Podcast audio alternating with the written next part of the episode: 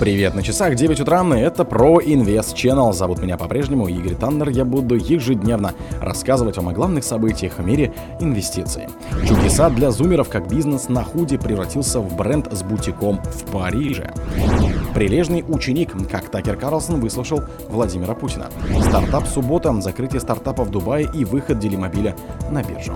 Шанс на триллион, как американская инвесткомпания Blackstone планирует завоевать мир.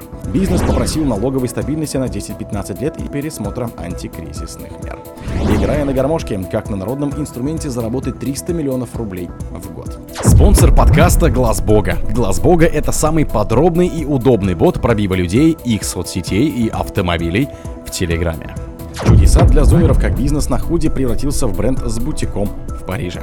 Январе 24 года в Маре, историческом квартале Парижа на правом берегу Сены, открылся бутик бренда Marcella Miracles. Его основал 25-летний москвич Марк Радовский. Он запустил марку в России в 16 году, когда учился в старшей школе. В первый год работы ее суммарная выручка составила всего 800 тысяч рублей, но уже в 21 достигла 62 миллионов рублей. В 22 году основатель решил сменить ценовой сегмент со среднего на премиальный и перезапустил Marcella Miracles под названием Марк Радовский.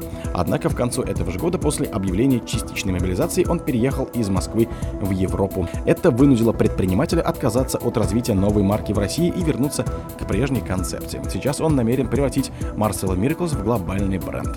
Прилежный ученик, как Такер Карлсон выслушал Владимира Путина. В интервью Такеру Карлсону, интерес которому был явным образом перегрет, Владимир Путин повторил несколько своих привычных тезисов о том, кто на кого напал. Разговор крутился вокруг исторических сюжетов от истории Древней Руси до причин сегодняшнего конфликта. И среди прочего Путин рассказал о своей встрече с уходящего поста президента Биллом Клинтоном. Якобы со стороны нового главы российского государства поступило предложение подумать над принятием России в НАТО. Спустя какое-то время Клинтон ответил отрицательно. А рано или поздно мы договоримся, это главное из интервью Путина на журналисту Карлсона. Стартап суббота, закрытие стартапа в Дубае и выход Делимобиля на биржу. Российский бренд товаров для дома сонно привлечет 100 миллионов рублей из фонда FreeSteam группы Til Tech Capital российского миллиардера и основателя продуктовой сети Вкусвилл Андрея Кривенко, сообщили Forbes в компании. Бренд уже получил первый транш, его сумма не раскрывается. Остаток средств стартап получит после выхода на плановый показатель по годовой выручке. Она должна составить от 200 миллионов до 500 миллионов рублей по итогам 2024 года. Привлеченные средства позволят бренду расширить ассортимент товаров для дома и запустить офлайн магазины Бренд сонно основали выпускники Стокгольмской школы экономики Константин Собольков и Вадим Смирнов в 2019 году. Изначально компания производила постельное белье, но со временем расширила ассортимент. Сейчас в магазине бренда можно купить подушки, одеяла, ароматические саше и другое. Российская компания Пастила привлекла 20 миллионов рублей от неназванных бизнес-ангелов, рассказал Forbes ее основатель и серийный предприниматель Александр Долгов.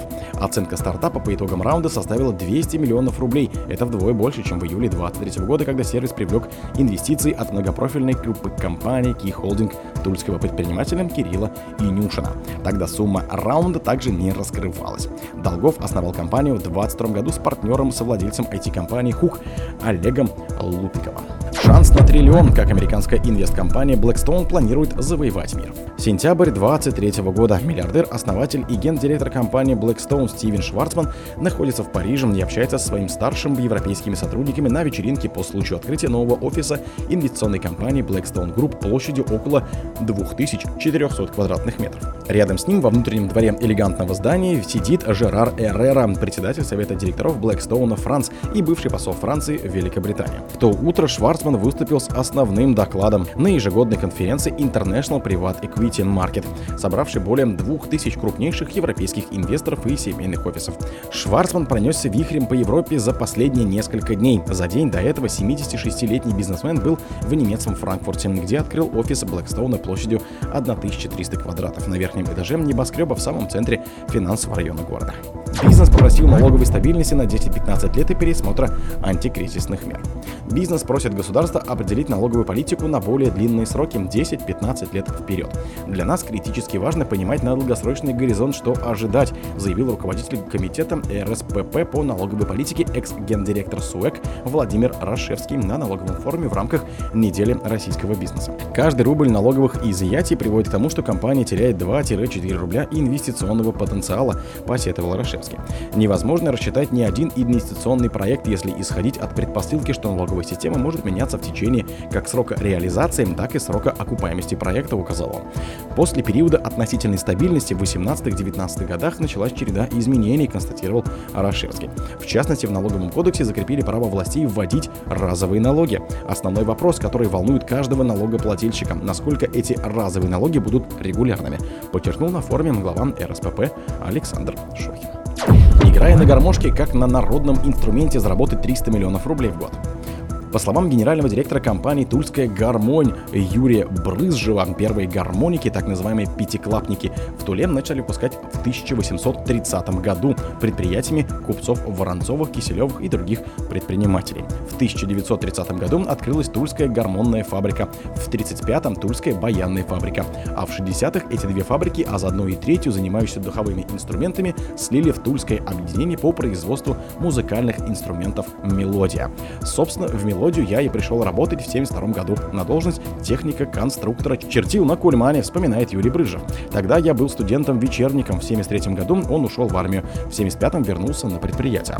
После получения диплома его перевели в инженеры-конструкторы. В 13 году, пройдя ряд назначений, он занял кресло генерального директора. В 60-е и 70-е в ассортименте было всего 5-6 моделей, но это время рассвета. Ежегодно выпускали по 60 тысяч баянов и 100 тысяч гармошек, ставит точку отсчета Брыжев. Пока не были распространены распространены проигрыватели радиолы, магнитофоны, народ развлекался инструментами.